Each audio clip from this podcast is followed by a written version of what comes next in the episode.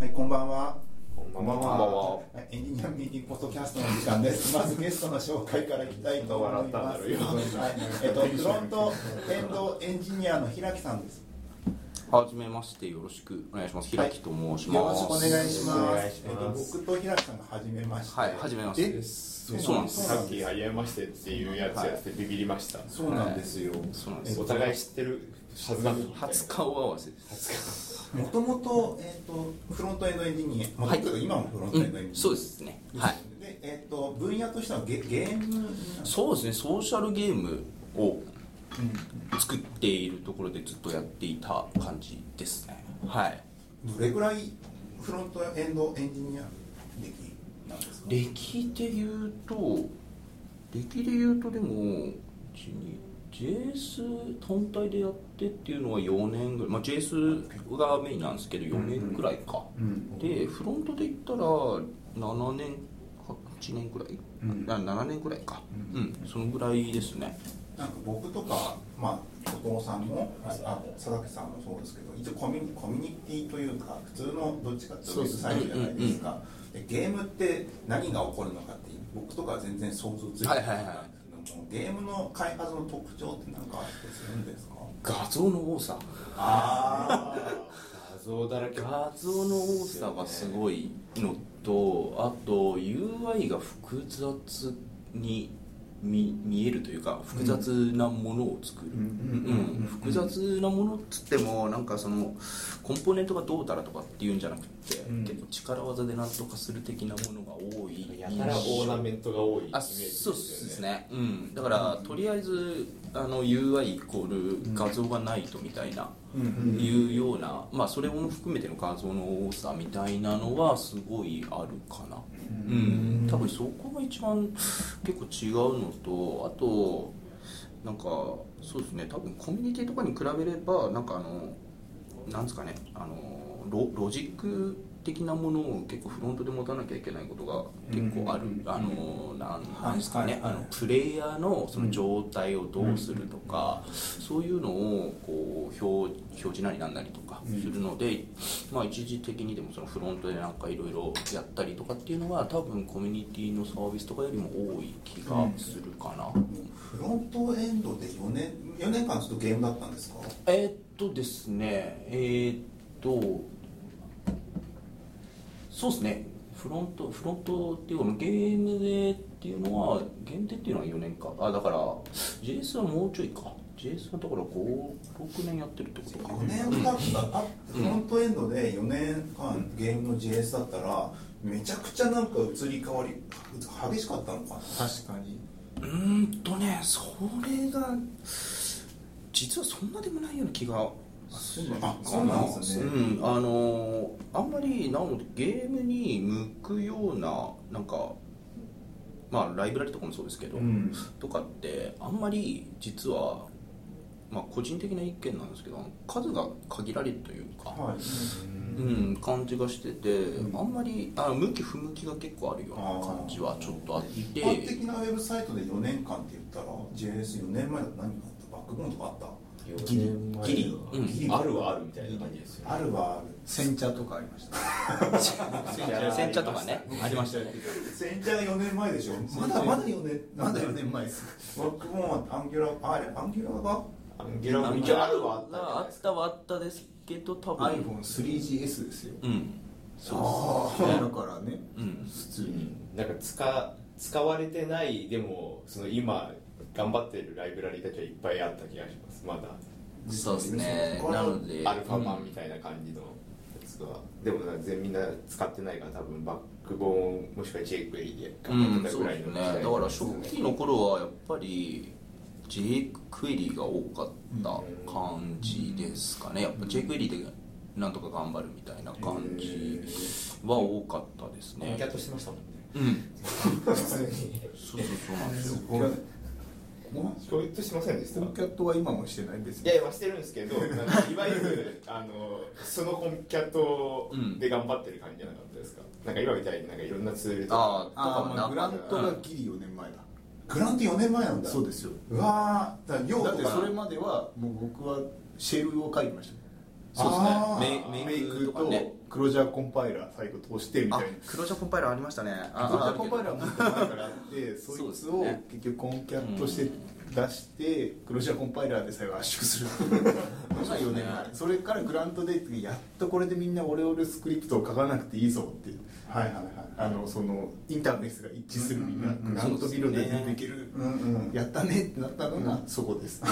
多分なんだこのされたかったなそれはなんかモードも不安定でしたもんねうん4年前0.1とかそう2とか4年前だと0.4は4とか3とか4とかなのかな分かんないちょっと、まあそんな30年前か。過去の話ですが、今回のテーマはうまいねえいきますね。今回。バック・トゥ・ザ・フューチャーありましたしね。ありましたテテーマ言いますねいきますよ今回のテーマ、えっと次世代レベルを語ろう。おはい、えっとですね、ぜ先々週ですね、この収録が今日何ですか、10月26かな、今日。7 7ですか？ね、七。7, です7だったんですけど、先々週ぐらいになんか次世代ウェブカンファレンスっていうものがありまして、はい。平木さん、それ参加参加しました。はい。あの聴衆として。はい、はい。大盛り上がりをしていましたそれ聞いててなんかみんな語ったらいくらでも出てくるんじゃねえかなっていう感じになってきて改めて僕参加してないですけど別に。僕も参加してないです。うん、なんか次世代ウェブってこんなもんだろうみたいな感じのことを参加してなかったんですか？すごいなんか一番食いついてたのに。いや一番食いついたけど間違いない。次世代感次世代感がある話をここでもしたいなっていう感じで。したいなっていうか聞きたいなかな、皆さんの意見も聞きたいなってことで。みんなの未来へ今回の主主張が。そうです。そうですね。実際に、えー、とどどんな感じ？どうでした？か実際感あ面白かったですけれどもね。あの、結構まあなんだろう。あまり打ち合わせもしないようはい。にみたいな感じのコンセプトだったようなので、まあ、はい。そこら辺で結構話がいい具合に脱線したりとかもあって結構面白かった、自分は面白かった。トークセッション形式ですもね。そうんです、そうです。みんなであのやり方結構いい気がしますよね。なんか発表聞くよりも、うん。うん。カンファレンスの発表聞くの眠たくなるじゃないですか。間違いないです。ね、結構ぶつけ合いの方が面白かったりしますよね、うん。割と本当にガチで多分打ち合わせしなかったんだろうなっていうところはちょっとリアルでしたね。今次世代のウェブを語る上で欠かせないものって何なんですかね？欠かせないもの。次世代欠かせない。意外となんか話があれですね。ふわっとしてるけふわっどとしてるけど、なんか次世代といえばこれやろうみたいなのってあったりするんですか？今って。次世代何？スピーディーとか。近い。えそんな。スピーディー若干過去になってねえですか？まだそんなにそんなに全体にだって今今なんか研究なんかよくテレビのニュースとかであのじゅ最近「バック・トゥ・ザ・フューチャーが」はい。現代になったじゃないですか、それ関連で過去と未来の話のニュースをいろんなとこニュース番組で取り上げてやってるんですよ、うん。あの頃はこうでした、うん。今こういました、うん。でせ正当評価なんかだ生後評価なんか出して、あの映画ではこうやってたけど今はこうなってますみたいなやっててそれと同じような感じで30年後はこうなってますみたいなもう一回やってるんですよ。で30年後は研究者に聞いてみたらなんかロボットがうんたらかんたらとか、はいはいはい。はいそういうことやってるわけですよ。不気味の壁？不気味の谷だ何不気味の谷ってあのロボットがどんどん人間に近づいていくと途中まではアイボとか可愛いと思うんですよ。はいでもだんだん近づいていくと気持ち悪くなるのが不気味の谷っていう。ああ東大の先生のあのロボットそうそうそうそうはい。はいはいはい。とか？とかとか？来る。来る。でも「バック・トゥ・ザ・フューチャー」の未来ってすげえ短いんですよ。映画見てたら。知ってますどういうこもうほとんどすっごい冒頭のすごいちょっとしかあない。2の最初の方だけそう。しかもうまいトリックを使っててなんか未来のことあんま言わずにアンティークショップとか、うん。エイティーズカフェとかってやるんですよだから微妙に未来感じゃ未来当時できるギリギリの未来をうまく表現してるんですよ。昔のスポーツ年間買いに行きますもんね。そうそうだから出て確かにマックとかその置かれてる。んですよアンティークショップにだからそのまま80年代をアンティークショップとして未来に持っていってずらすっていう手法で未来を表現してたりする、だからなんか「ジョーズ19」とか出てるじゃないですか。えちょうどあ何19え19スピルバーグジュニア監督。えスピードワークジュニアがいる。監督の「ジョーズ19」っていうのが出てきてそれがなんかブワーってかなんかはい。屋外広告みたいなのが 3D でこう出てくるみたいな。でも実際のその中の映画館とか出てこないですね。ああなるほどね。だから 3D 映画ってものは実現したけどもスピルバーグジュニアはいなかったみたいな。そういう成功人が行っていくんですよね。だから今,、今今30年後を舞台にした IT のドラマを作るとし映画を作るとしたらどういうのを出せばいいんだって話だと思うんですよ、次世代ウェブを語る上では。でも「バック・トゥ・ザ・フューチャー」の頃にインターネット出てこなかったじゃないですか、はい、うん。はい。インターネットっていうもの概念がなかったから、ううんっかり見過ごしたんですよねあれあああそうそうそうそうそうそうあの時代、はい。あ実際はあ80年いつだバック・トゥ・フューチャーって85年です5年だからインターネットはギリあるんじゃないありますありますね、うん。だからそれを見逃してそるんなにまさか使われてるとはっていうあ感じだったなかみたいな感じになってるってことかコンピューターほぼ出てこないですね。ああロボット確かにね。全然出てこない、うんなんかすげえ電子レンジとか。なんか小さいピザがいきなりボンって大きくなりますよね。もっと言ったらファックスとか出てきますからねありましたファックス出ましたね。だからどこからでも出るファックス。そうだからゆ油断して次世代とか語ってると30年後にあいつらこれバカにされる。30年間あったよねみたいな感じになるから。確かにねちゃんとそこはね予想しなきゃいけないってことか。2045年2045年だって。IT まあもう普通にねねでもインターネットは。でもあれは結構いいことでなんかあのアラン・ケイが言うじゃないですか。なんか未来を作っちゃえば未来になるからっつって予測したかったら、はい自分で作っちゃえば当たるしっていう。はいはいはい。だからバック・トゥ・ザ・フューチャーのせいでみんなホバーボードとか作るじゃないですか。確かにでナイキも自動的にあうんの締まるあの靴紐がね合わせにいってるんですよ。逆なんだ逆逆パターンで。だから確かにね言うと意外とできるかもしれないですね。大体のも。の行ってあれですよね。ちゃんとあの知名度を得ないといけないですよね。そうだから、まあね。うん。できそちゃう。れは確かにだってあなんだっけペプシなんとかもできたじゃないですか。何ペプシパペプシペプシパーフェクトとか。えペプシパーフェクト？あなんか商品化されてたよね。商品化されたりするから合わせに行くんですよ。へ人間ってすごいよなと。思って有名な確かに絶好のマーケティングポイントですよね。う。ん USA トゥデイとか。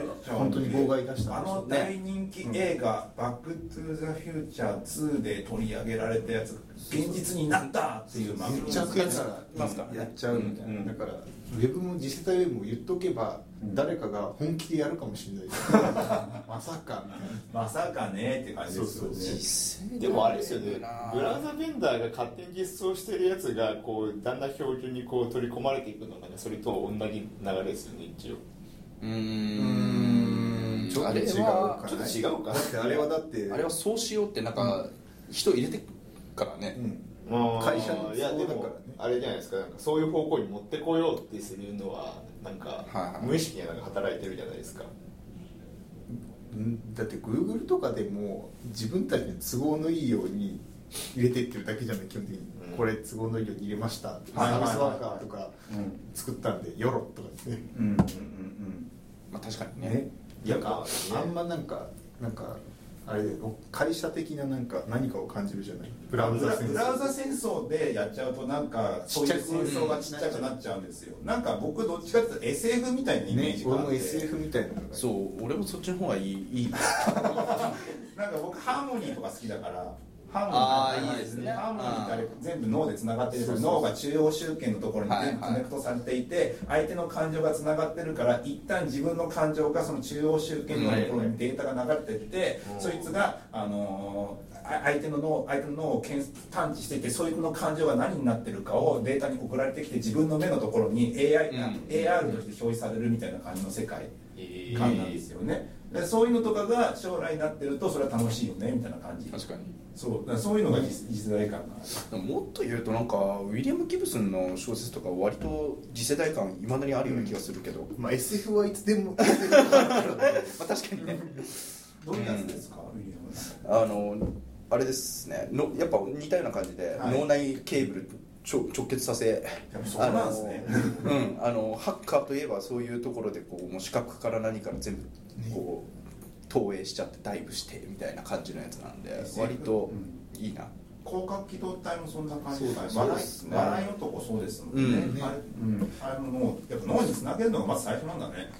そう。あでもねその前段階だと、うん。あのーササイコパスってアニメはい。あるのご存知、なんかあれですよねう打ったら死んじゃうあそうそう撃ったら死んじゃう。それなんかすげえ何でもそうなんだけど。エルミネーターでしたっけ？エルミネーター。そうそう。どっか作ってましたよ なんか作ってあれも言っちゃうけど。どういうどういうことですか？なんかね犯罪者にしか効かない銃そうそうそう。犯罪者のその犯罪度数を勝手にそう犯罪係数っていうのがあってそれを勝手に計測してうん。一定以上だと死んじゃう銃る銃みたいな。でそれ以下だとなんかあのしびれるとかそれ程度。はいでそのそのガジェット自体は割とあれなんですけどん。どうでもいいんですけどうん。なんかそれで出てくるのがなんか腕時計型のガジェットでなんかあのホログラムみたいな感じで、あのペロペロペロペロっつって、うん、電話するのも人の顔が出てきてみたいな、はい。そういうのあるんですけどなんか割とそのねそこら辺って結構いいなと思ってあのディスプレイに左右されないっ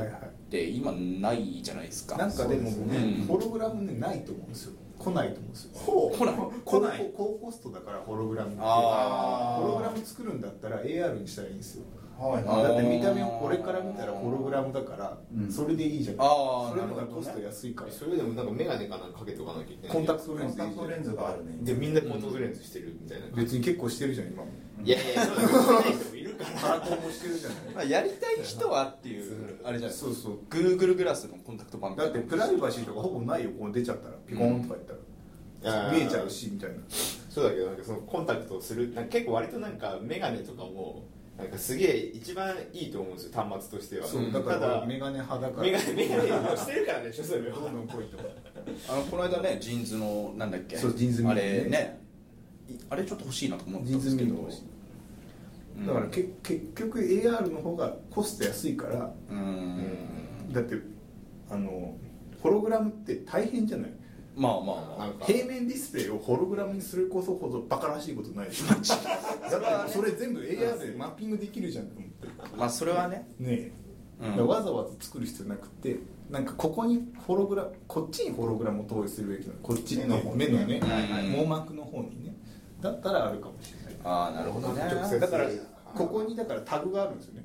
あーと腕腕に腕。腕時計はタグしかなくて、うんはい見たらここにあるように見える UI ではありだと思うんだけど実際はここになくて、はい。この目の方にあるみたいな。マーカー型 AR のやつね。そうそうそう、ん。はあるかもしれないよなと思はいはいはい。ソニー AR あんまり来てないですよね今。うねでもね来そうな気がするんですよね、うん。ずっとくるくる言われてまだ来てない。だから VR と AR がそろそろくっつくじゃないですか。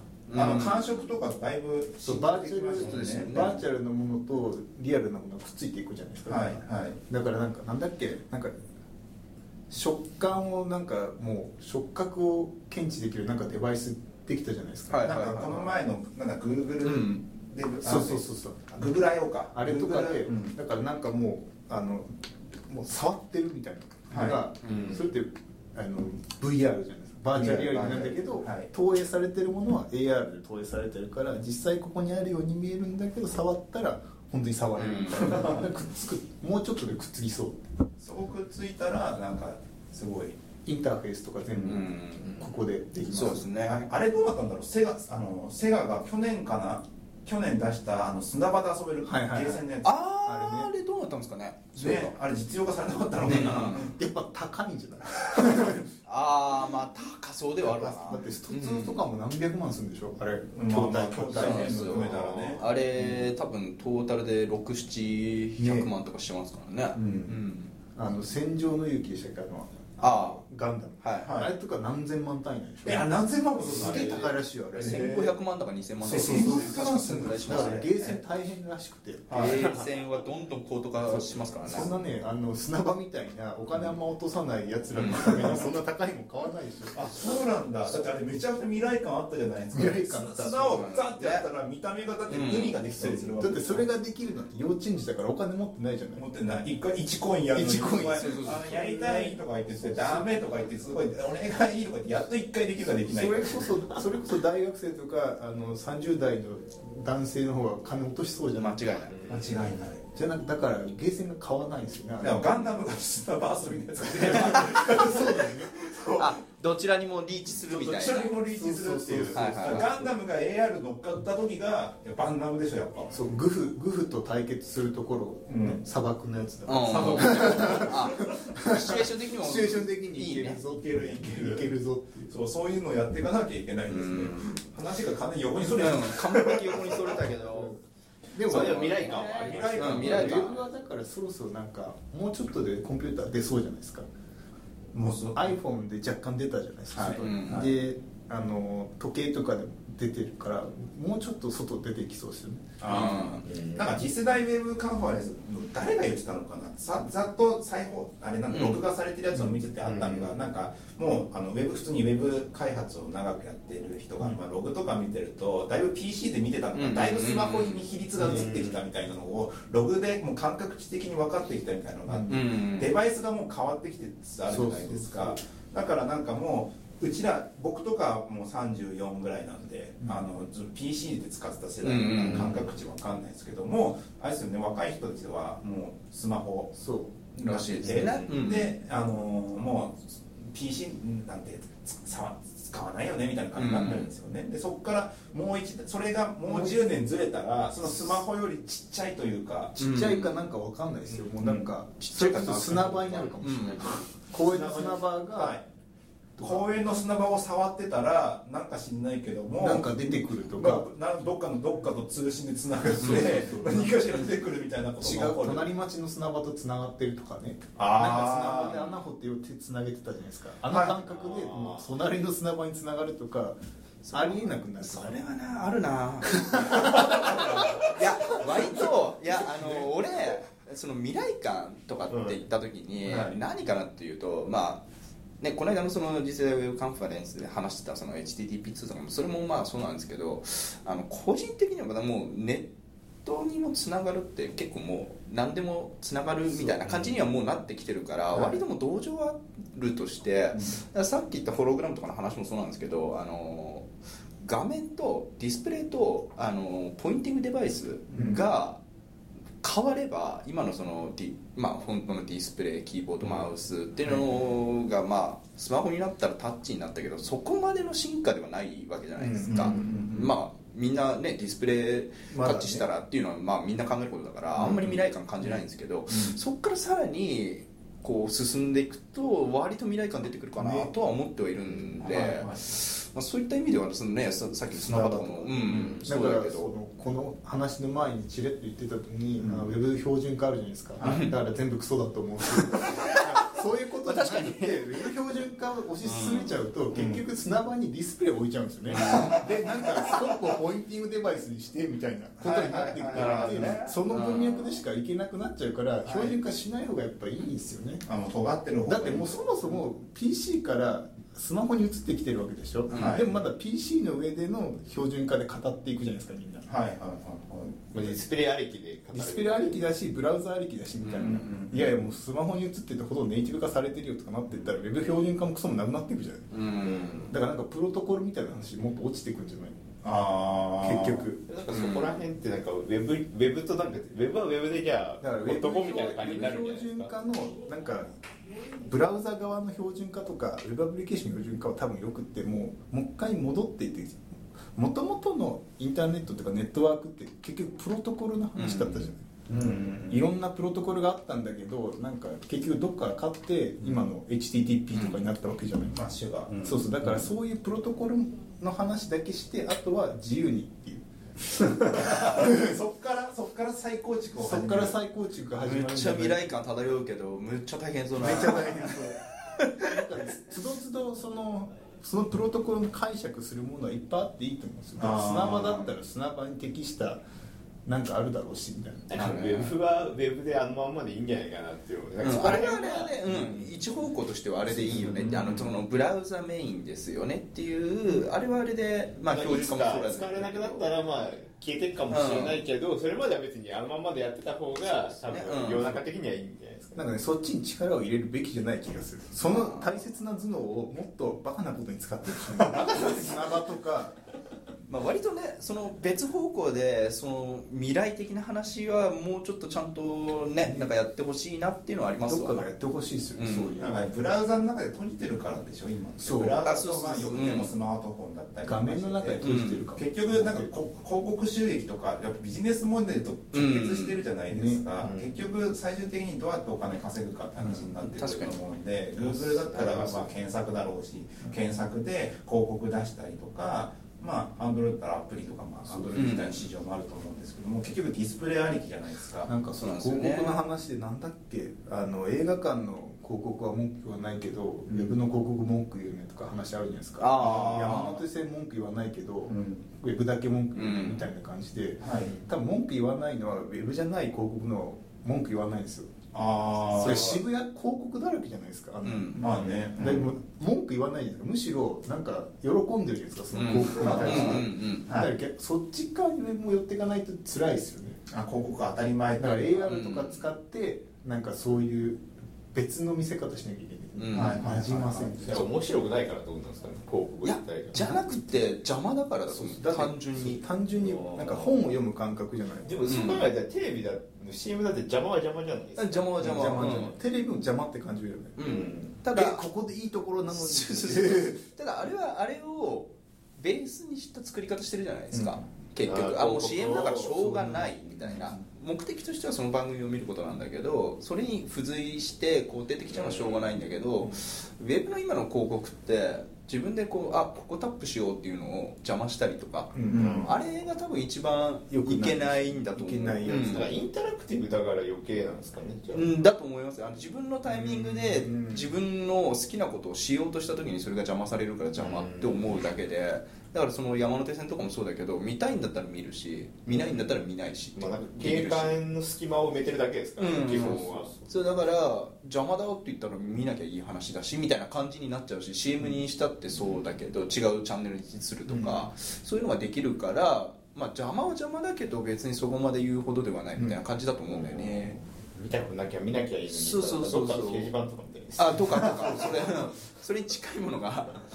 ただウェブの場合は見たいものを自分で探してみたはずなのに邪魔されるみたいな感覚が多分一番うん。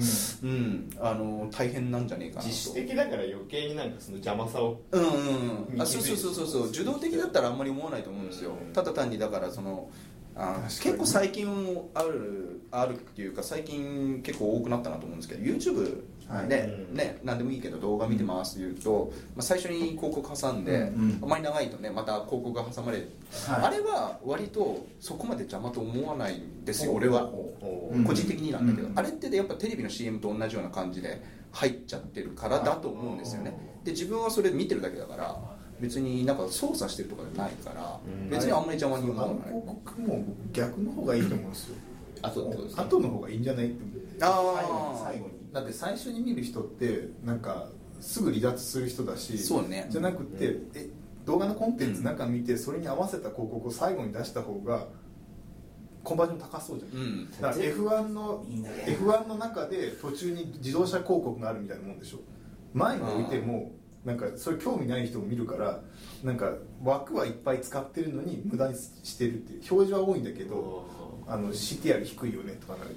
で途中にあった方が興味持ってる人が残ってるわけだからそこのに当てた途中に方が入れるんですか？途中とかあとね。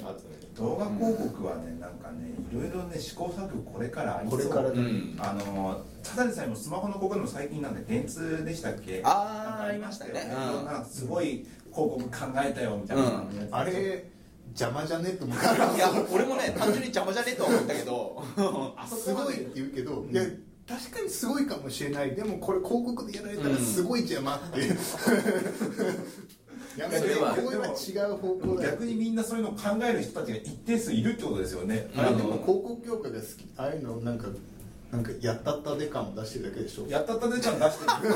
本気でやるのかわかんないよこれから、うん。あれ本気でやらないでしょ。いやわかんないよ。そういうのを本気で喜ぶクライアントがいるかもしれないよ、まあピエロですよ。完全にまあ話題にはなります話題にはなる、うん。まさかこれで勝ったやついたわみたいな感じになるとかある。でもそんなこと言ったら今だって大手のポータルサイトとか左右とかにすごい広告出したりするじゃないですか、確かにでブランドの広告で一番でっかい広告があってその左右になんかそれと連動したような絵が出てとかやっててでスクロールするとカルカルーセルなのかなんかで真上に出てくるみたいな、あんな一昔前からすると邪魔だよみたいな感じになったけど今当たり前にやってるじゃないですか。そうですね。だからああいうそのすごい広告ですげえだろって言って急にスクロールしてたらある時急にウィーンってなんかなんかなんかあのロボット掃除機みたいなのができてなんかやっていくようなのが実は当たり前になってくるかもしれないわけでしょ。まあうざいけど。そそれと同じような感じであの動画広告も多分なんか試行錯誤今今だってプレロールあ最初に流れるのがプレロールじゃないですか、でかで最初の語尾はスキップできませんとかそういう細かい仕様がどんどん毎年毎年できては入ってできては入って繰り返してるんですよ、だから広告とかもっとコンバージョンが高い広告の入れ方とかをなんかこれから考えていくことになるんだろうなっていう。だから結局次世代ウェブって言っててもお金左右されるわけだから、うん。お金の方にしか行かないんですよね、うん、だってお金かかるから。そうだってこれかあんだけだプロトコル自由だな時にさそうそう。広告どこに行った方がいいってお金必要だから。お金どこだ多い。確かにそれはある。ね、うん、大変ただで作ってるわけじゃない。そうなってくると広告とセットになってくる可能性がある、ねうん、でもまあなんかでもインターネットってなんかボランティアの人たちがすごい広めてたイメージがあるけどね。ね。だから本当はそうでしょうね、どっちに行くんでしょうね、なんかそういうなんか結局ウェブ標準化ってスタンなんかなんだろうそのボランティア的なやつじゃないですか、うん、広告ないまあないですね。前提じゃないです。か、前提っていうかないくって純粋にウェブとして正しい、うん、はい、純一主義みたいなところ行くじゃないですか、でも実際はそれでやるとお金ないから作れないわけで、絶対どっかでお金の話が出てきて、それと戦うんですよねまた。なんかアップルとか戦うわけでしょ？だからウェブ標準化的にはなんかサードパーティークッキーとかダメだよねとか、うん、それ分かるじゃない、でも広告的にはどうしても欲しいみたいな、うんうん、そことの戦いですよね基本的に。まあそうですね。でもなんか SF にインターネットってやっぱなかなかあれじゃない？多分なんかもうインターネットっていう概念が多分消滅してる頃なんでしょうね。そのなんかそこにインターネットつながってるっていうのを何も人が気にしてないっていう前提でやるんじゃないかな。じゃあ自分の未来ってインターネットが消滅するんですか？インターネットが概念としてはなんか後ろで動いてるけどなんか後ろで動いてるなんかの仕組みみたいな感じ。つながってはいるんだよつながってだから私は常につながっていてでだけどそれがブラウザとかそういうのではなくなってきている、うん、でそこに行くためには今のところこの広告広告とかお金の稼ぎ方銭、の稼ぎ方をちょっとどうにかしなきゃいけないね。でそれは今までは無料でなんか立ち上げ機とかはボランティアとか W3C、うん、3C とかがなんかいろいろやってきましたみたいな感じになってるってことそうだね。だけど今最近最近オープンソースですげえ流行ってるのって何かあるんですかね？なんかオープンソースざっくりしすぎません？いやオープンソースで流行ってるってどういやだって最近ってさなんかどっかの企業がオープンソースで出しましたっていうのがバズるじゃないですか。ああ最近で言ったら Netflixじゃない？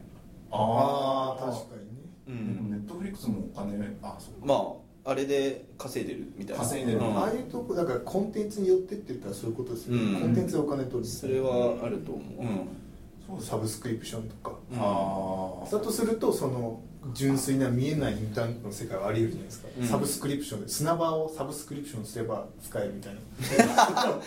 いや今までただで使えてた砂場でサブスクリプションみたいなのはちょっとありますけど課金ですよ。課金なんかいろんなアイテムを出すに課金砂場そうそう30年後にそんな課金課金だらけの世界。でもし広告がないそういう理想を目指すんだったらもうすっげえ金払わなきゃいけない無理無理無理無理無理ですよ、まあね、無理ですよ、課金大事なんですって。大事ですけど。これから先課金は本当 EC がこれから本当大事らしくって言ってる人もいるぐらいで、うん、でもユーザー的には辛いじゃないですか。なんか自分の生活を全部この課金課金課金その砂場使うには5ドル払えとかできるわけですよ。だったら広告入れましょう。そうそう多分広告の方だと思うんですよ、ね、でも広告うざいとか。うざいなでだからというとまあ結構ソシャゲはだからガチャってよくねあのやり玉あげられるけどあれはまあまあそうなるよねっていう感じではあるかな。うん。広告でよくないかな なんか国内はぱ広告好きな人多いですよね、うん。なんかイメージ的ですけどね。そうです確かねにね。うん、なんか普通どこ行ってもエロ広告出ますもんね。そう。どこね。行ってもうん。そっちで稼ぐ方が楽なのかな。楽なんじゃない？それは多分楽なんじゃないかなと思いますけどね。これ純粋にでも広告自体がエンターテインメントになってればそんなに苦じゃなくなるからみんなでも今エンターテインメント。いやいやエンターテインメントじゃなればですよ。今エンターテインメントの最高があのすごい広告なんですよ。うん。邪魔じゃん。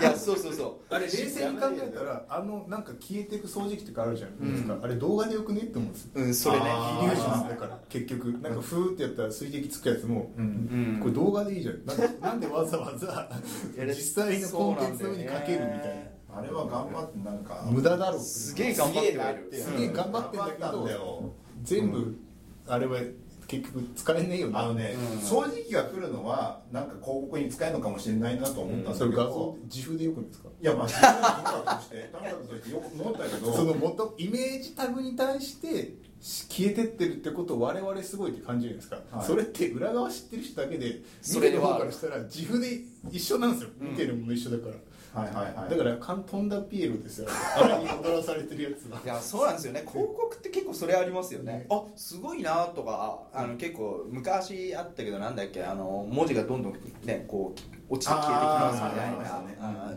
ああいうのとかもそうなんですけどすげえとか思うんだけどそれって単純にこの業界の業界のエン人たち。ジニアっていう人たちだからすげえと思うだけであれが果たして広告効果があるのかっていうとちょっとよくわかんないんですよね、全然おばあちゃんとかだったらそういうもんだと思うそうそうそう。壊れたおばあちゃんのね WindowsXP が壊れたと思うんですよ。だからそれも聞いたことがない。そうそうそうあのサポートに電話しちゃうかもしれないんで。別にそういう壊れてもそういうもんだと思うかも。しれないそうねあ壊れてるって。うん。いやでもパソコンごと買い直そう 自分の孫とか娘とかに電話して娘とか どんどんど仕んどん。事中だよみたいな言いながらヤフーのトップの文字が消えていくんだけど。すごいんだそれもリアル。それも含めて体験として広告ですっていうなんか売り込みをしてるんでしょうね。まあだから。まあでも実験的なやつが多いのはまあしょうがないとあだから、うん。ポットでね。うん。ポットでっていうか、まあ、話題になれば勝ちだよね。う、うん。でそれでまとめサイトにまとめられてなんかあのいっぱいツイートとかなんか、まあ、フェイスブックでありなんなりで流行ればまあいいんじゃんみたいな。普段リーチしない人にリーチできてればまあ OK みたいなところはあるんじゃないですかね、できてないでしょあの広告。いやだって別にそれで話題になってそれ別になんかそのことで見に来るかもしれないじゃないでもそれ知ってるのってこの業界の人だからこの業界っていうかインターネット好きな人って大体その都度その都度面白いこと何でも食いつくから、そこじゃないところにはもう一生リーチできないじゃない。自負でいいやって思ってる層は別に。そういう。その瞬間だけでまあリーチできればいいって話です最近自負流行ってないですか？自負は昔から流行ってる。そうですね。えなんか最近再燃してる感もあります再燃しててフェイスブックのメッセージとかで自負送れるでしょ今。触れます。よ、うん。あれ前からだっけ？いやこの間からじゃなかったかな。最近ですよね、うん。なんか自負を送ってなんかやるみたいな感じになってなんなんて効率的なんだとか思った確かに。自負大好きですもん。自 負タンブラーで集めまくりますから汗まくりますシャープ自負いいじゃないですかお二人シャープ自負そうそうそれはわかる。ニャンキャットとかも自負で盛り上がったじゃないですか、うん。あそうなんだ。そうなんですよね、うん、へえそう自負自負を結局送りつけ合っててアニメーションといえば自負なんだってやっぱ。まあ一番効率いいですよね。ううん。ん一回も取ってくるんですね GIFうに、ん。A ピングはどうなったんだとかアニメーションあー熱いなあ懐かしい。ですねやばいめっちゃ綺麗な GIF作れるらしいぞみたいな。すげえ容量でかいみたいな文字がどっかのところになんか地球が回ってる A ピングがあって超綺麗な 地球が回っててすげえってなってあれ昔 Fireworksで作れませんでしたっけ？作れたんです。ね。 Fireworksで作れた APNGって 謎技術。え Fireworksでしかファイア作れない Fireworksとファイアうん Fireworksで作れた気がしてでそれを表示するのはファイアフォックスだけ。どうん。仲いいな。結構綺麗なんですよ。ファイアとしてだから昔だってあのウェブページの横に地球回ってるのいっぱいあったじゃないですか、はい。自負のくるくる、あれを A ピングにしてすげえ綺麗みたいな、うんでも意外と GIF とか別にあんま LGTM とか見てると綺麗にする必要なかなさげじゃないですか。まあ結果なかった結果なかったみたいな。あ感じになっての切ったその何秒かが面白いみたいなのもありますからねその繰り返しが面白いみたいなのもあるから。DJ みたいな感覚に近いですよね、うん。あー。確かに。生演奏しなくていいから。サンプリングサンプリング。サンプリングで面白いところだけ聞きたいインスタも出しましたもんね。あありましたねうん。なんだっけ？ Boomerang。Boomerang、なんで Boomerang？なんで Boomerangか分かんない。謎いなんか帰ってきたんじゃないですか？なんか逆再生できるとかが売りなんですよねあそうなんだ。再生方向を自由に決めれてるこうやって自由に決めて繰り返しできるから面そうそうそう。が作れますよみたいなそう。でもまあインスタ層と GIF って合わない気がするんだよね。ね。なんかインスタを使ってるユーザー層とっていうか。どっちかというとタンブラーですよね。うんな感じですね。うん。なんだろうなんかなんだろう決め打ちでなんかもう汚い感じがするじゃないですか自負好きな人って。汚いひでえ。いやとした人たちわからんでもないけど。うん。だってだって自負自体は何年も前からあったわけでしょ。だからウェアとか使ってる人は自負好きじゃなくて、うん。C チャンネルの方にいる人は自負好きなんですよね。なんか違うじゃないですかメインかのなんかいやなんかねその未来感を語る上で大事なのはさ結局未来とかあってこれ今すげえよねって言うけど、結局自負好きじゃんお前らみたいなとかあるじゃないですか。10年経ってもなんか。確かにね。じ10年前でも自負でも流行ってた、流行ってた。流行ってた。だってそうか先行者とかやってた頃は先行者。先行者とかありま熱した。いな。そう侍魂。侍魂とかあれも先行者は。うん。あれもあれで切ってるから面白いみたいな 感じですからねですよね、それをやってることは実はあんま変わってない。プロトコルが変わプロトコルが変わったっていうかその送る場所がちょっと変わって、うん。個人間でその自負を送るみたいな。多分先行者今見ても面白いですよ、きっと。ってなるとやっぱコンテンツって話よね 未来が未来が。未来はやっぱコンテンツありきな感じはちょっとありますけど、変わらないでしょうね。コンテンツがどんだけ強力なものを持ってるかでだからまあ最近だとねネットフリックスさっき話出たけどそういうちゃんと自分自前で、ね、ドラマっていうのはまあ強力なはい映画とかもそうだけどコンテンツなんでみたいなのもあるので。だからそれをウェブ標準化が目指すのはそれをなんかロスなくうまく伝えるところまでやればよくってなんかそんな頑張らなくていいんじゃないかなって気がするよねいわゆる HTTP2 のなんか効率いいなんかなんたらかんたらみたいなぐらいで、まあ、ソケットとかサービスワーカーとかあってもいいかもしれないけど、ん。なんか頑張って CSS 標準化しようとか今なってるじゃないですか、うん。いらないかもね。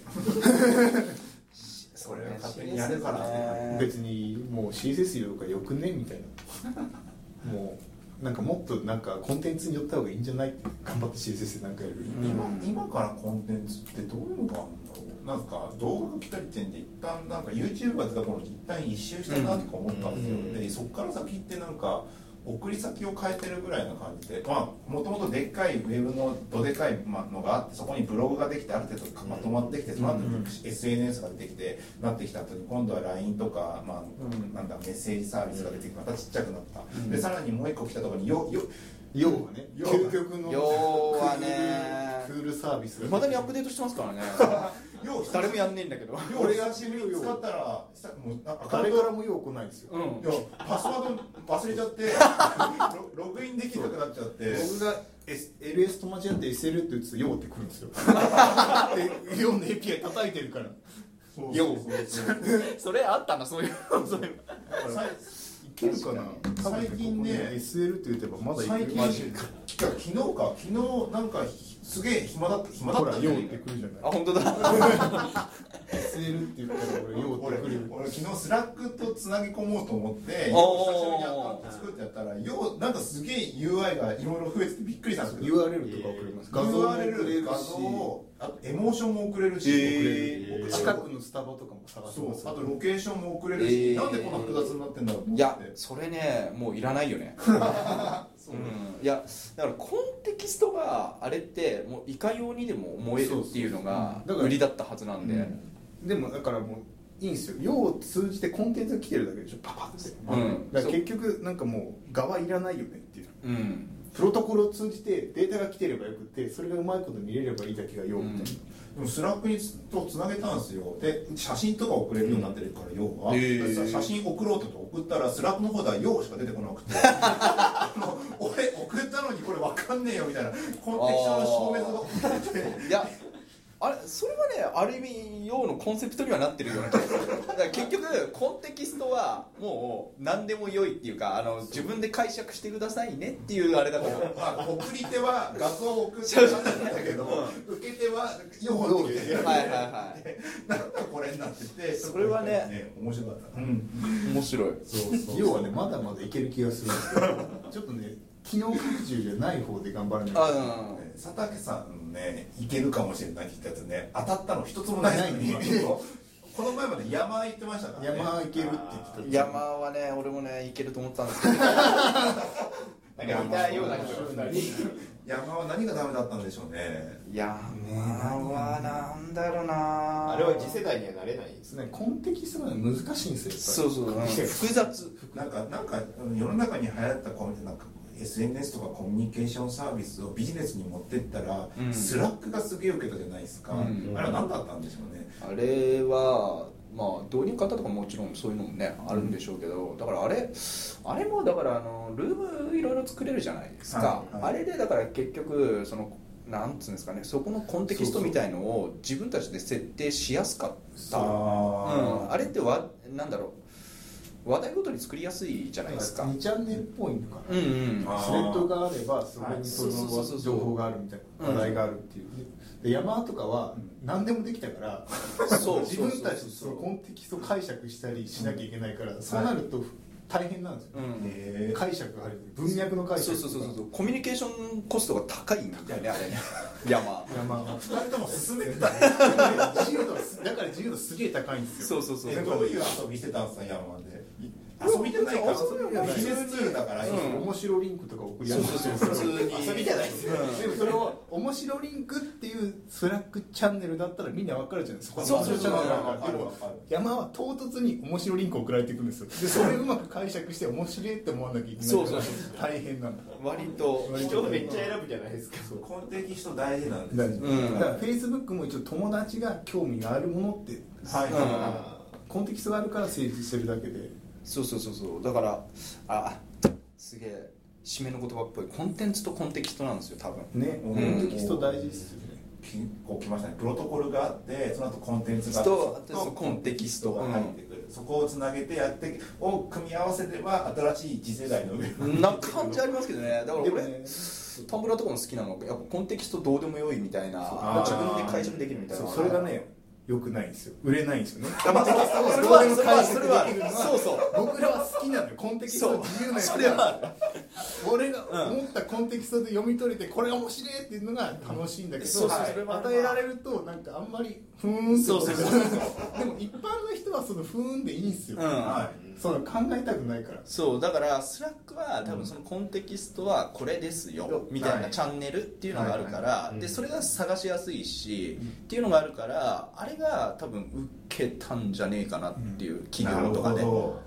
気はする。なるほど、面白いですねコンテキスト。でコンテキストが自由なほど刺さる人には刺さるんだけども売れない売れない。売れないだからあの某そうですね。某あのヒップチャットとかは、うんうん。あの結構辛いなっていうのがその、興味があるチャンネルっていうのが探しにくいんですよ、ああそうですね。検索かけないとそのワードで検索かけないとみたいなのがあるから、使いづらいです。そう検索も使いづらいし。なので割とその辛い。そういうのを。例えばねうちらで言えば、まあ、ノード JS に関係するものとかあるかなって探すのが結構辛いんですよ HipChat、うん。 Slackだとすげえ簡単にね、ハッシュノード JS とかはい。わかんないけど、うん。とかやったらあ Nodeだわっていうのがすぐあの 2, 2クリックぐらいでいけるか、うん。 Slackだと、うん、からもうそれ検索とかじゃなくてただ単にチャンネルバーッと見て終わりみたいなので終わるから、うん。だからねそこが流行った理由なんじゃねえかなと踏んではいますけど。 Slack相当作り込んでますよね。相当ですよね。うん初めての時なんじゃこりゃと思いましたね、うん。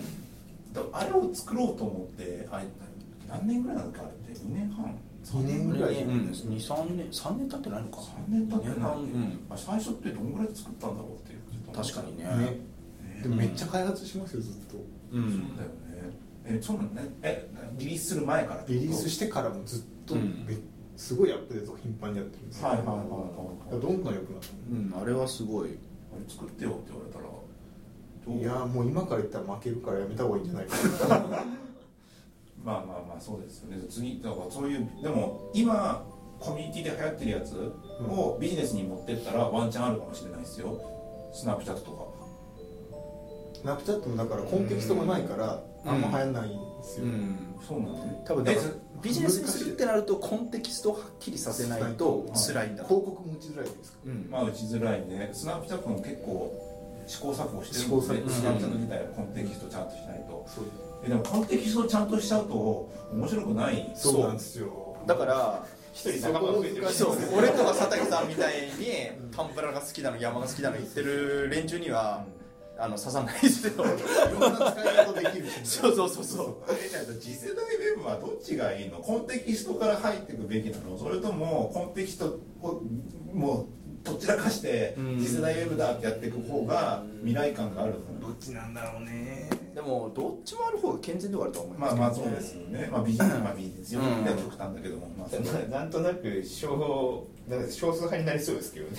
うん。なんか生活必需品なものはコンテキストはっきりししてほしい。んですあでもなんか遊びの部分ははっきりしなくていいからあうん。うんなんかそこで炭焼きがこううまくいくんじゃないですか。だからそう生活必需品的なやつはコンテキストがはっきりしてて、うん。パッキパキのウェブが出来上がるんだけどなんかそそれこそ家の中のインフラみたいな,、なんか冷蔵庫の中全部ウェブで管理できるとかははっきりしてほしいじゃないうん。余計なコンテキストいらないじゃないですかそれは確かにね、うん、それはありますわ。余計なもの余計なもの入ってきたらいかようにも解釈できるとかよくないから、うん。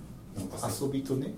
せっかくだからエンジニアミーティングポッドキャストで名前なんでエンジニアっぽい話。ちゃんと入れていきましょう。はいはい。えそういうのとかやるじゃないですか。実際に今できないことないないっすよないっすね。技術的にはなんか普通にまあプロトコル計量プロトコルのなんか適当なやつがあってそれで家の中、まあ、いわゆるなんだっけ家電あホーム。ホーム。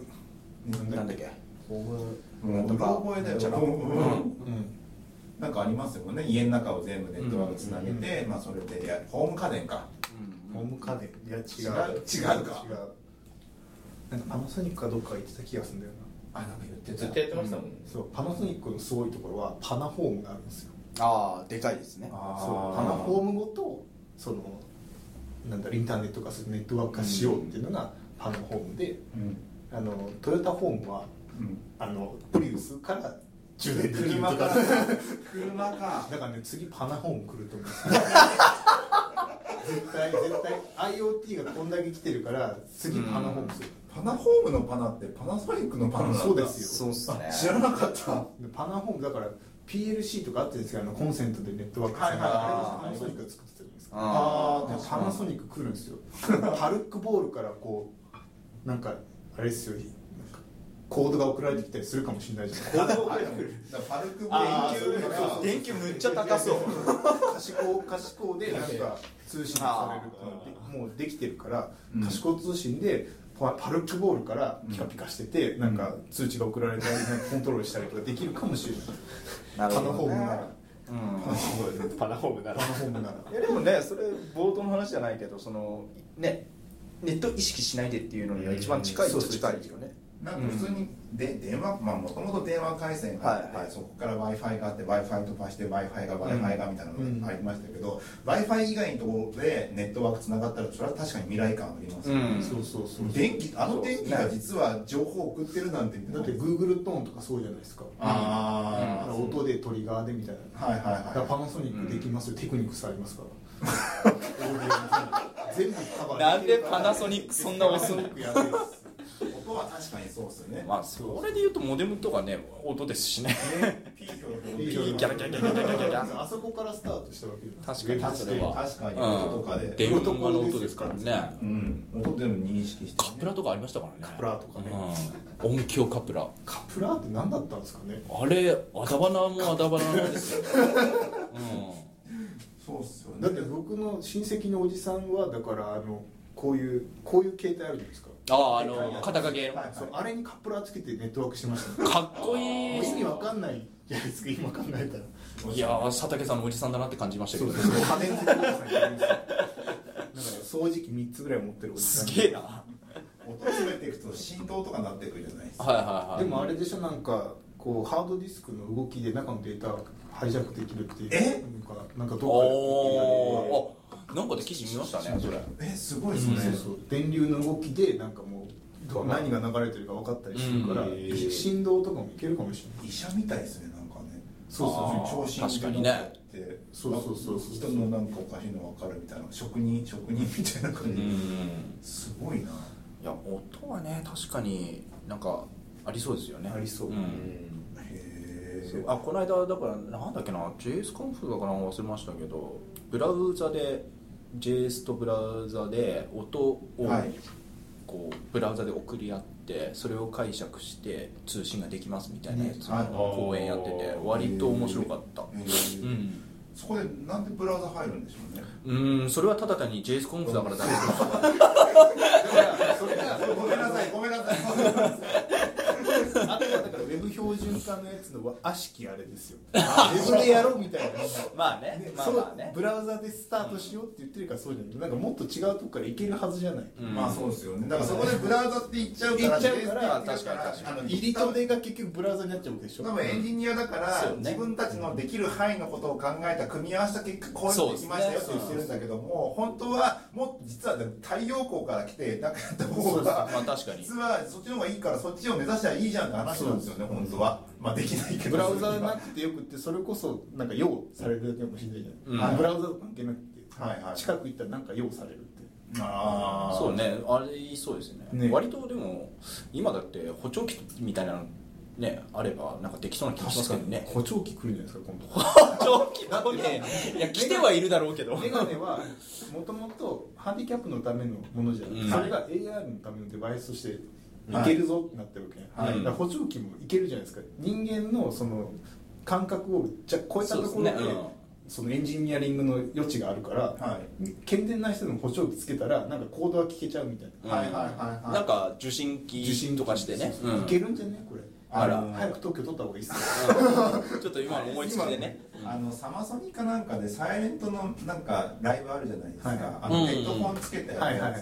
ああいうのですよね。これをつけてる人だけ聞けるライブみたいな感じですすよね。げえでもあれシュールですよ。まあシュールではあるわ。なシュールだそれはライブで聞くからでしょ。でも普段の生活でここにつけといてうん。何、かあった時にそのコードが発火されるみたいなただなんかお音音よりもなんかやっぱなんか視覚の方がいいですよね。あーどうまあね視覚情報邪魔だったりしない？なんか普段なんかだからアップローチがダメなところはこうやって視覚と手を使わせてなんかうん。ホールドされるからもう退化してるっていうわわかるんですよ。わかるんですけどなんかどうしても視覚に頼っちゃうから人が。でも天天気予報とか別にここから来てもいいじゃん。うん。耳からね、うん。ねそれぐらいだから情報のだから目で見なきゃいけない情報は目で見た方がいいし音でいい情報はひょっとして用とかって別に見なくていいじゃんこれ。間違いない。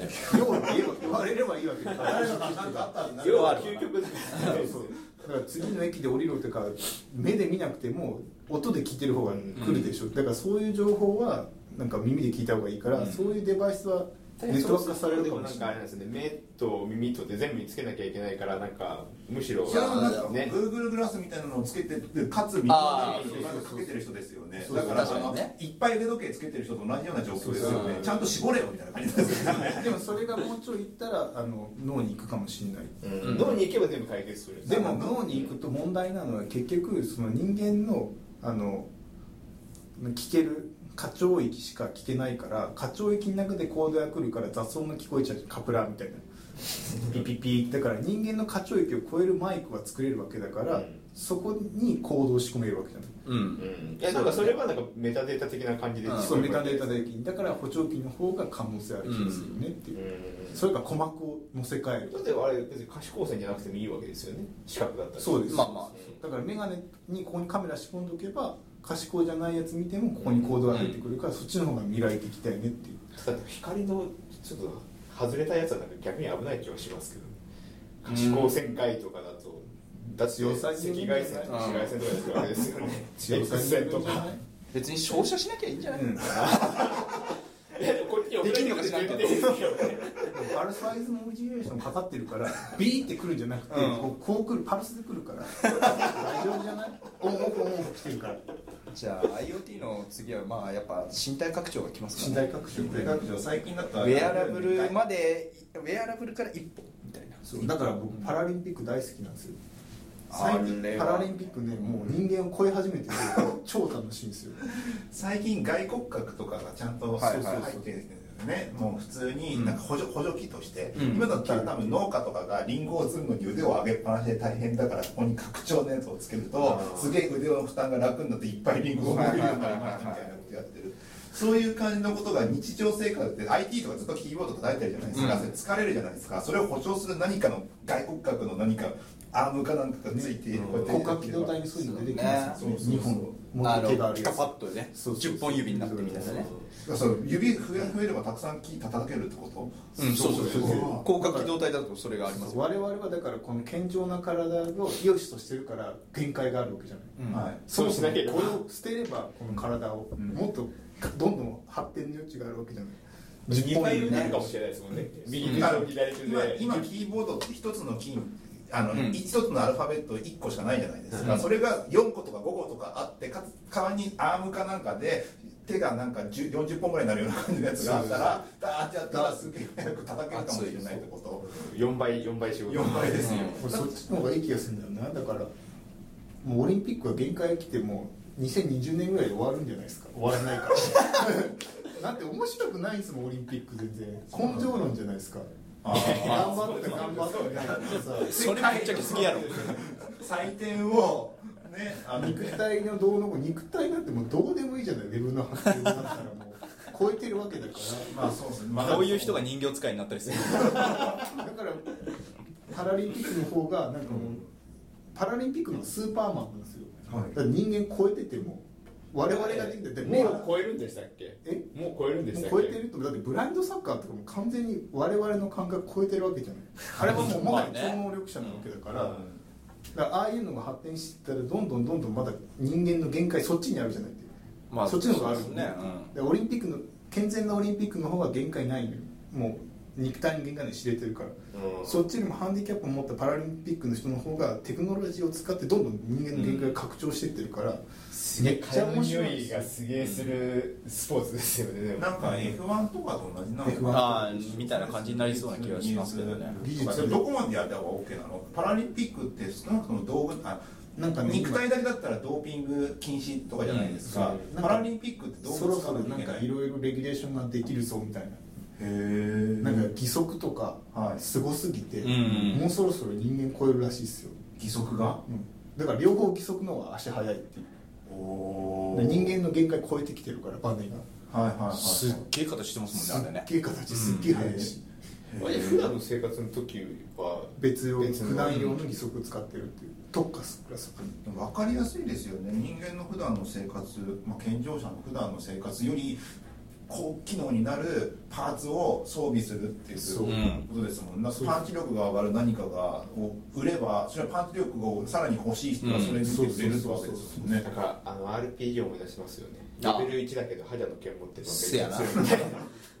すげえな。だからメガネとかコンタクトで来る方がいいっていう。うん。装備をすることによってパワーアップするみたいな感じの世界観の方が次世代っぽいっていう。でそこにつながるところについてはもうだいぶ出てきてるからチートですね。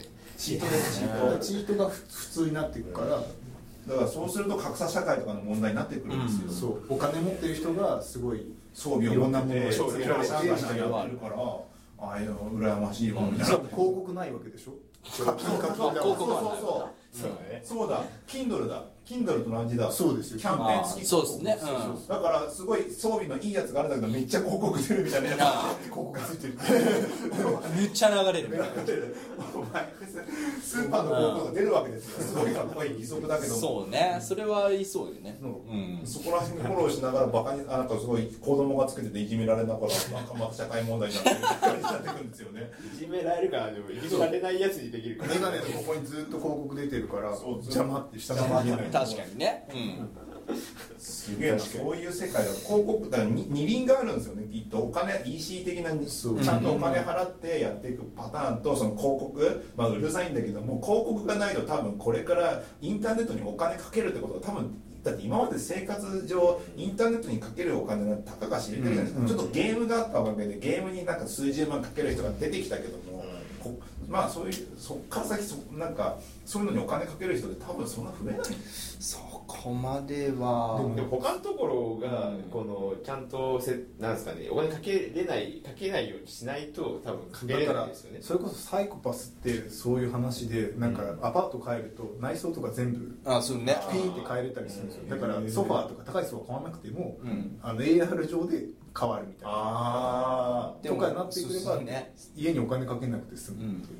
みんな綾波レイみたいな家住んでればよくて。その中本当は本当はねうん。だからお金かけなくて全部が全部見れるただそういうふうに持っていくと確かにそうだね、うん。でも今あれじゃないですかあの国とかはもっとなんか通信以外にお金を使いなさいねみたいな感じでちょっと安くしないかね、うんみたいなことを言って。だから通信はもう土管だからん。安くして、そこに流れてくるコンテンツにお金払った方があコンテンツ土管だったらもうそれをその利益得るとかも何社しかないじゃない。はい。でもそのコンテンツだったらいっぱい作れるわけでしょ、はいはいはい。そっちの方が多分お金を生み出してるうん。冷静に考えたら。だからそういうことですよね。うん。通信下げてそこに流れるコンテンツをバンバン増やしたらそのバンバン流れるコンテンツに対してお金払うよねっていう。お金はコンテンツなんですよね。でそれでみみんなが使うようになるのはコンテキストなんですよね。肝は。肝。なんですよね。でそれに対しての技術的な要素については大体揃ってはきているのかな。そう。うん。大体は。でそう。回線から w i f i とかその通信回線から離れたところについてはまだまだこれからまだまだこれから、ですかね。その電球をなんかピカピカしてピカピカして急になったりとか音とかでなんか振動があってそれによって何か新しい知覚があってとかそうそうそうそういやーすごいですね。なんかウェブをちょっと次世代ウェブ語った感がありますね。次世代的でも俺そこら辺でああでもこれこれ放送していいのか分かんないけどそこら辺でちょっと頑張ってほしいのって結構まあ始まり海外なんだろうけどあのエロ業界の人たち、はい。あそこら辺ってかなり最先端なことやってるね。ので、うん。あれってその狭間なんですよね。あの結構そのコンテキストとねあのはい。コンテンツの話だけど、でしかも日本あの人間三大欲求のうちの一つだから、い。金も生んでるはずなので、そうです。よあそこら辺の人たちにちょっとまあそれ系のやつねあの関係しそうなところ頑張ってほしいなっていうのは割と思ってはいる、だからエロからいけばいいんですね。DMM ですか、うん。VHS 普及せやな。そうそうそうそうそうそう、うん。DMM はもう堂々とやってるじゃないですか、うん。DMM のおかげでひょっとしたらなんか動画は普及するかもしれないですよね、うん。まあそうですね。まあでもあなんだっけあの Google のあの Android のカーボンなんかなんだっけ。カードボード。あカードボードがカードボード対応でもう DMM は動画やってますよねあれ普通に。エロの方ですか？エロの方、うん。エロの方なのかな、まあ、普通に実験し始めてもうエロの方来たらみんなカードボード持つでしょ、それでも普通に普通に多分もうそあ違う。あのなプレステ4だ。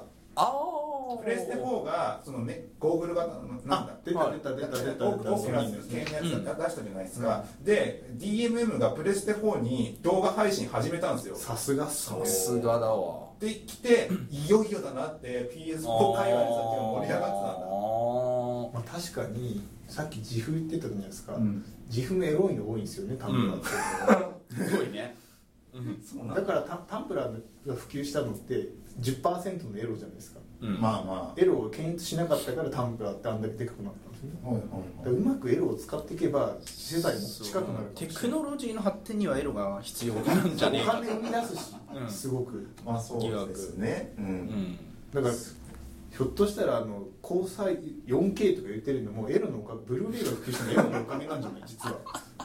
ブルーレイ。が割割とそうです。よそうかもしれないよねひょっとしたら大っぴらには言ってないかもしれないけど、うん、ヨーピラではないけれども普及っていう意味で言ったら結構そこは重要な気はします。みんな駆使して使いますからね、うん。そうそうそうそう。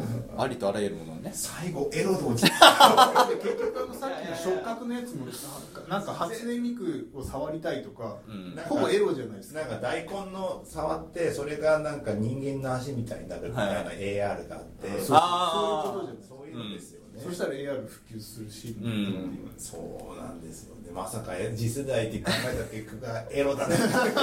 いや結局人間は佐賀からは逃れられないっていうことですよ。ね。どんだけ1時間丸々見てるんだけど その結果エロにもついそうだから次世代っていうかもうこれから昔からずっとウェブはエロだったって話ウェブっていうかまあ、まあ、ウェブっていうか、まあ、本当に未来のこととかいろんな発想で適当なことをもうあることないこと適当に言った結果エロにたどり着いちゃったっていう俺らの限界を今言った。メディアの発展大体エロじゃない。そうだね動画もそうだし雑誌もそだし。そううだね。自分たちのねちょっと力の限界が あのやっぱやっぱやってみた結果やってみるもんだね。自分の力なさなさを。体感した人間の限界に近かったかもしれないですよ、うん割と限界。です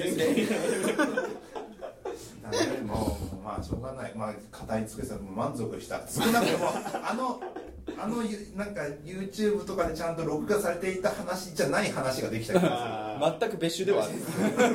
そこは間違いない。ーちょっと言えない話も入ってましたし、はいだって動画もリアルプレイヤーとか普及したのエロでしょ絶対 まあそうだろうね。リアルプレイヤーに関してはそうでしょう。あれですよ。エロ周りちゃんと綺麗にカットしなきゃいけないんですから綺麗にっていうかうまい具合にエロの 話は入れながらも無理無理ない程度にみんなが被害被られる程度に編集するんですからね。完全にリアルプレイヤーは すいませんすいで RealPlayer のおかげでストリーミングっていうものが分かり始めて、ノーカットでいこうかな、DVD 買うんじゃなくてストリーミングでちょっと待てばいけるぞっていうのであ。れにみんなストリーミングを使い出したかもしれないじゃないですか。そうですよね、まあそこら辺はずっとしばらくの間は接していくんでしょうね。寄り添って寄り添ってネットは。裏側の方ではね。なわけでどうでしたか？っ ていや大変楽しかった。で すもうそれそれ以外ないカットされた後なんですよあのちょっと事前に話をしているところがあったんですけどとても喋れない。